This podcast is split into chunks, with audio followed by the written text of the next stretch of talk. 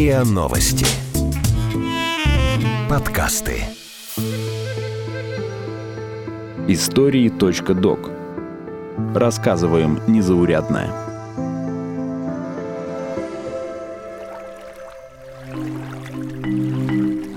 Русская Атлантида. Как под водой исчезли десятки сел и городов. Я вот, знаете, мне 77, а ведь я как матушку свою считаю за живой, что она для меня до сих пор живет. Даже и Молога для меня до сих пор жива. Молога – столица русской Атлантиды. Город-призрак, который покоится на дне Рыбинского водохранилища почти 80 лет. Там, внизу, под толщей воды рукотворного моря, остались обломки прошлой жизни, фундаменты домов, надгробия, камни мостовых, поросшие илом. Молога – символ трагедий, насилия человека над природой, затопленных в годы советской индустриализации городов и деревень. Но не только Молога оказалась на дне Рыбинского водохранилища. Строительство гидроэлектростанций в советское время привело к исчезновению многих городов по всей России. Некоторые ушли под воду полностью или частично.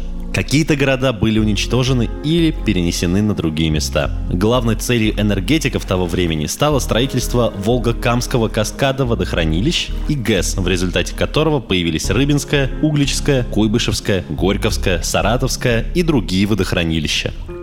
Град Китеж, по легенде, ушел под воду добровольно, спасаясь от войска татаро-монголов, но эти города нет. Люди не хотели покидать обжитые места. Перед затоплением деревянные избы раскатывали на бревна и перевозили. Кирпичные постройки ломали на стройматериалы. Храмы подрывали динамитом или оставляли разрушаться под воздействием воды. Журналисты МИА "Россия сегодня" Мария Семёнова и Мариам Кочарян собрали воспоминания людей из подлежащих затоплению городов.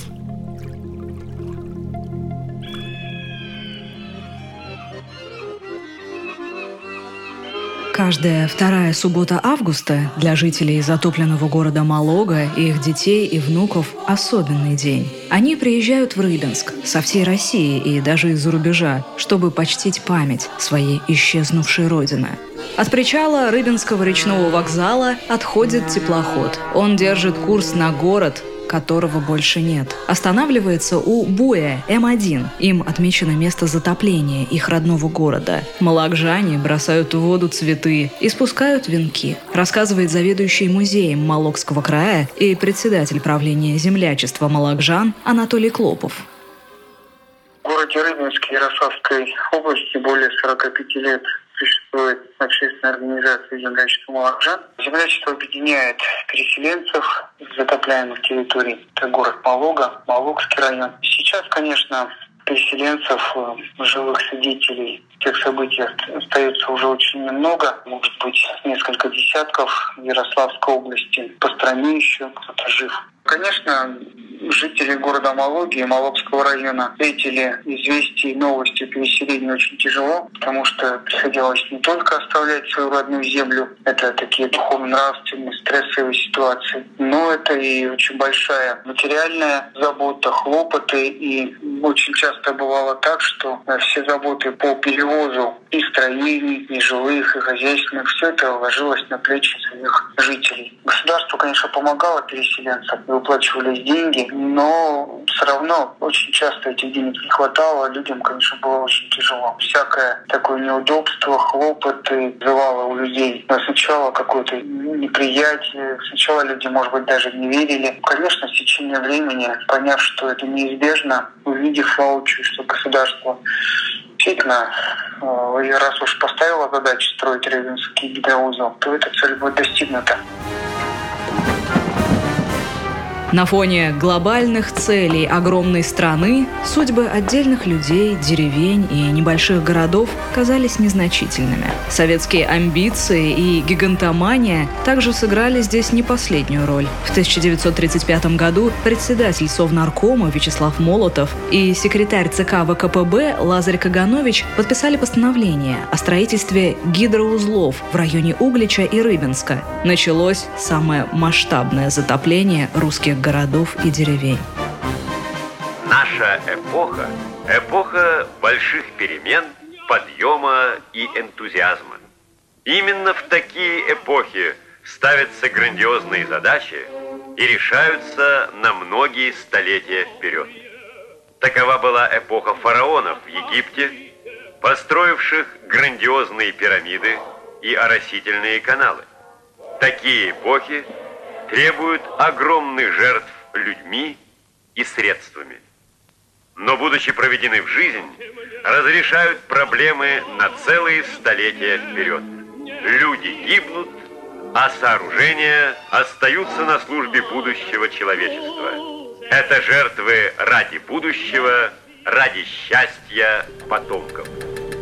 В результате создания Рыбинского и Угличского водохранилищ переселили 130 тысяч человек, уничтожили около 700 населенных пунктов, затопив примерно 4,5 тысячи квадратных километров плодородной земли. Страшна была и судьба строителей ГЭС, заключенных Волголага. 14 апреля 1941 года началось заполнение чаши Рыбинского водохранилища. Этот день считается днем памяти исчезнувшего города Молога. Полностью под воду он ушел только через 6 лет. До затопления город населяли около 5000 жителей, почти 1000 жилых домов, около 200 лавочек и магазинов и 3 церкви. Все было принесено в жертву электрификации страны. Из записок коренного мологжанина Павла Зайцева. Словно гигантскую бомбу бросили в сердце Молога-Шекснинского междуречия, и взрыв ее безжалостно уничтожил животных, растения, поселения, а людей разметал по сторонам на многие десятки и сотни верст. Тысячи крестьян навсегда распрощались с благодатными уголками земли, где они привольно и безбедно жили, где остались похороненными несметные природные богатства. Люди горевали, покидая нажитое непосильным трудом. Плакали по оставленным могилам их предков. Но выбора им не предоставили. Для них это была настоящая трагедия. Например, рассказывают люди, еще раз подчеркну, что это небылица, рассказывают, как будто бы после переселения уже в 50-х годах среди мологжан прокатилась волна самоубийств. Якобы переселенцы не смогли выдержать жизни уже на новых местах. Их тянуло на народную землю. Они выходили к берегам Рыбинского водохранилища и топились. Ну, конечно, к таким легендам надо относиться очень осторожно, не воспринимать за чистую монету и все-таки понимать, что это народное творчество. Заведующий музеем Мологского края Анатолий Клопов также отмечает, что некоторые из крестьян делали робкие попытки протестовать против переселения. Были случаи и, как тогда говорили, саботажа. Таких случаев было очень немного. О некоторых из них даже в Мологской районной газете «Колхозное междуречие» даже было несколько публикаций. То есть люди срывали сроки по переселению. Но в этом случае людей, конечно, отдавали под суд, их судили. И уже впоследствии эти их строения перевозили в административном принудительном порядке. По интернету гуляет фотография якобы рапорта начальнику Волгостроя Волголага майору госбезопасности Журину от начальника Мологского отделения лагпункта Волголага Склярова. Согласно ему, при переселении Мологи погибло почти 300 человек. В дополнение к ранее поданному мной рапорту докладываю, что количество граждан, добровольно пожелавших уйти из жизни со своим скарбом, при наполнении водохранилища составляет 294 человека. Эти люди абсолютно все ранее страдали нервным расстройством здоровья. Таким образом, общее количество погибших граждан при затоплении города Мологи и селений одноименного района осталось прежним – 294 человека. Среди них были те, кто накрепко привязали себя замками, предварительно обмотав себя глухим предметом. К некоторым из них были применены методы силового воздействия согласно инструкции НКВД СССР. Подлинность документа не подтверждена. Ни в одном архиве или музее он не числится. Историки склоняются к тому, что это подделка и фальсификация последнего времени, примерно 90-х годов. Кроме того, воспоминания мологжан этот факт не подтвердили. Весьегонск – самый северный город Тверской области. Находится на берегу реки Мологи, у Моложского залива Рыбинского водохранилища. Частично ушел под воду при строительстве гидроэлектростанции. Краевед и главный редактор газеты «Весьегонская жизнь» Александр Кондрашов здесь живет более 50 лет, переехал в детстве вместе с родителями. Много слышал от соседей о тяготах переселения. Изучил все архивные документы. Переселение было серьезным испытанием. А потом почти сразу добавилось еще одно – Великая Отечественная война. И новое страдание, и горе перевесило. На фоне войны переселение уже не казалось такой трагедией. Люди лишились обжитых мест, затоплены прекрасные сенокосы и заливные луга. Сельское хозяйство пострадало. Раньше было неплохо налажено производство масла и сыра. Все это утратили. У нас не останавливались перед жертвами. А с другой стороны, Москва в годы войны была обеспечена электроэнергией благодаря ГЭС. Это имело важное оборонное значение.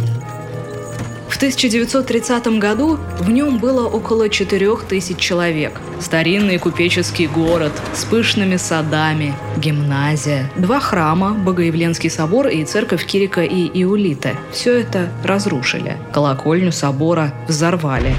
Часть кирпичей использовали в военные годы при строительстве аэродрома у села Кисьма. После затопления в 1940-е Весьегонск возвели заново, чуть южнее. Сейчас это маленький городок с несколькими промышленными предприятиями. За перенос домов хозяева получили небольшую денежную компенсацию. Город Пучеж в Ивановской области затопили в 1956-м, но уже при строительстве Горьковской ГЭС. Когда сообщили, что он уйдет под воду, одни горожане горевали, другие, наоборот, радовались. Их же переселят в дома со всеми удобствами. В старом городе не было ни водопровода, ни канализации. Тогда в городе было более 13 000 человек, сейчас не больше 7. Хранитель музейных ценностей культурного фонда города Сергей Смирнов всю жизнь живет в Пучеже. Старый Пучеж под водой. Сохранились лишь музейные реликвии. Многие пожилые, которые еще помнят старый Пучеж, очень его жалеют. В застройке преобладали частные деревянные дома, но были еще и бывшие купеческие особняки с коммунальными квартирами. Переселенцам помогали. Выделяли участки под застройку на новом месте, перевозили стройматериалы, избы разбирали, бревна маркировали, что какому венцу принадлежит. Для переезда выделили целую автоколонну. Раньше люди умели обращаться с деревом, собрать избу на новом месте не было проблемой. Фундаментальные постройки разбирали, но целых кирпичей получили мало. Кладка была очень прочная, на извести. Под водой ничего не осталось. В итоге битым кирпичом замостили центральные улицы. После затопления берег несколько раз обрушался, вымывало кости из старинных купеческих склепов. Один раз появился давно зарытый клад. Школьники нашли горшок, серебряные монеты царской чеканки и советские серебряные полтинники 1924-25 годов. Сдали в Госбанк. Такие ситуации рождают слухи и легенды. Например, что якобы на дне водохранилищ скрыты сокровища, спрятанные в затопленных домах. А есть те, кто верит, что под водой стоят нетронутыми затопленные города, усадьбы, храмы с колокольнями. И однажды они явят себя миру, будто ничего и не было. Впрочем, такие байки ходят во многих городах, где есть большая вода. Есть такие легенды и у города-утопленника Калязина Тверской области. 2/3 исторической его территории находятся под водой. Самая известная достопримечательность – колокольня Никольского собора на островке посреди водохранилища. Собор разобрали, а колокольню решили сохранить, как маяк для речных судов. В этом месте Волга круто меняет течение. В 1930-е вся обитель была уже затоплена. Под воду ушли многие объекты культурного наследия края. Керамика, книги, фрески, различные предметы быта тех времен. С Калязином связано много красивых историй. Например, легенда о колоколе, который звонит под водой в моменты исторических потрясений. Или трогательный рассказ о котах, якобы после затопления – сотни животных уселись на берегу и долго смотрели на воду, туда, где раньше были их дома. Юлия Крутова выросла в Калязине, и для местных жителей это всего лишь байки для туристов. Гиды придумали, что символ Калязина – кот. Эта легенда свежая, я ее впервые услышала этим летом. А история про колокол появилась в 1980-х. В Калязине тогда снимали фильм по роману «Берег» Юрия Бондарева, и у воды стояли огромные макеты куполов. В картине есть момент, когда мальчик спускается под воду, бьет в колокола. Это, конечно, монтаж, но выглядело очень красиво и реалистично.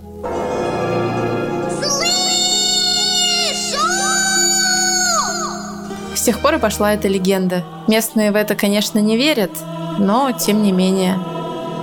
Еще ходили слухи о подводном пути из монастыря на берег. Помню, что в школе мне очень хотелось попасть в этот подземный ход, но, насколько мне известно, подобных легенд хватает у каждого монастыря. Остров, на котором стоит колокольня, долго изучали кладоискатели. Под водой, где когда-то был город, практически ничего не осталось. Разве что мелкие металлические предметы, вроде дверных петель или гвоздей. 3 года назад весной Волга сильно обмелела, до колокольни и дальше, до монастырского острова, дно обнажилось. Мы с сыном разглядывали фундаменты домов, гуляли по этой площадке. Собрали гигантские старинные гвозди, но они, конечно, ценности не представляют. Тема затопления огромных территорий из-за строительства ГЭС в советское время до сих пор вызывает споры. Что делать с исчезнувшей историей, погибшей природой и человеческой трагедией? Единого мнения на этот счет нет. Из предложений – понизить уровень воды в Рыбинском водохранилище или вовсе его осушить. Но ученые против. Невозможно все вернуть и сделать как прежде. Осушение приведет к еще одной катастрофе, рассказывает заведующий музеем Мологского края Анатолий Клопов.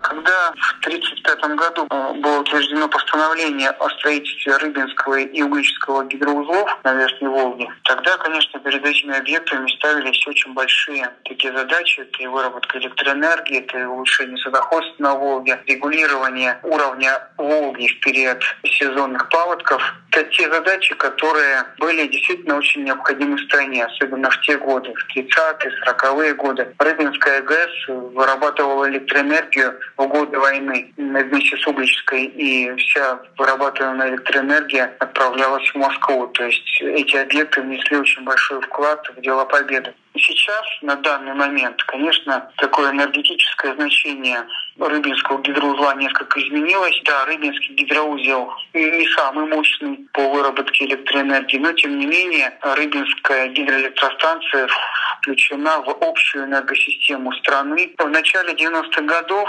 уже вскоре после распада Советского Союза, многие общественные деятели стали ратовать за то, чтобы спустить Рыбинское водохранилище, разрушить ГЭС, все восстановить, как бы оно было прежде. Эти обсуждения складывались из двух вещей. Во-первых, люди, которые не очень в теме, зачастую берут на себя смелость утверждать, что Рыбинская ГЭС, например, полностью неэффективна. И что якобы на основании этого надо от нее избавиться и восстановить историческую справедливость, восстановить город Мологу. Но в данном случае это, конечно, не более чем эмоции. Такие обсуждения о спуске водохранилища в 90-х годах, в 2000-х они были. Приглашались специалисты и гидроэнергетики, и гидрологи, и экологи. Собирались крупнейшие ученые страны, обсуждали проблему, нужно ли спускать Рыбинское водохранилище. Ну и после изучения этого вопроса, конечно, ученые говорят о том, что ни в коем случае разрушать это не надо.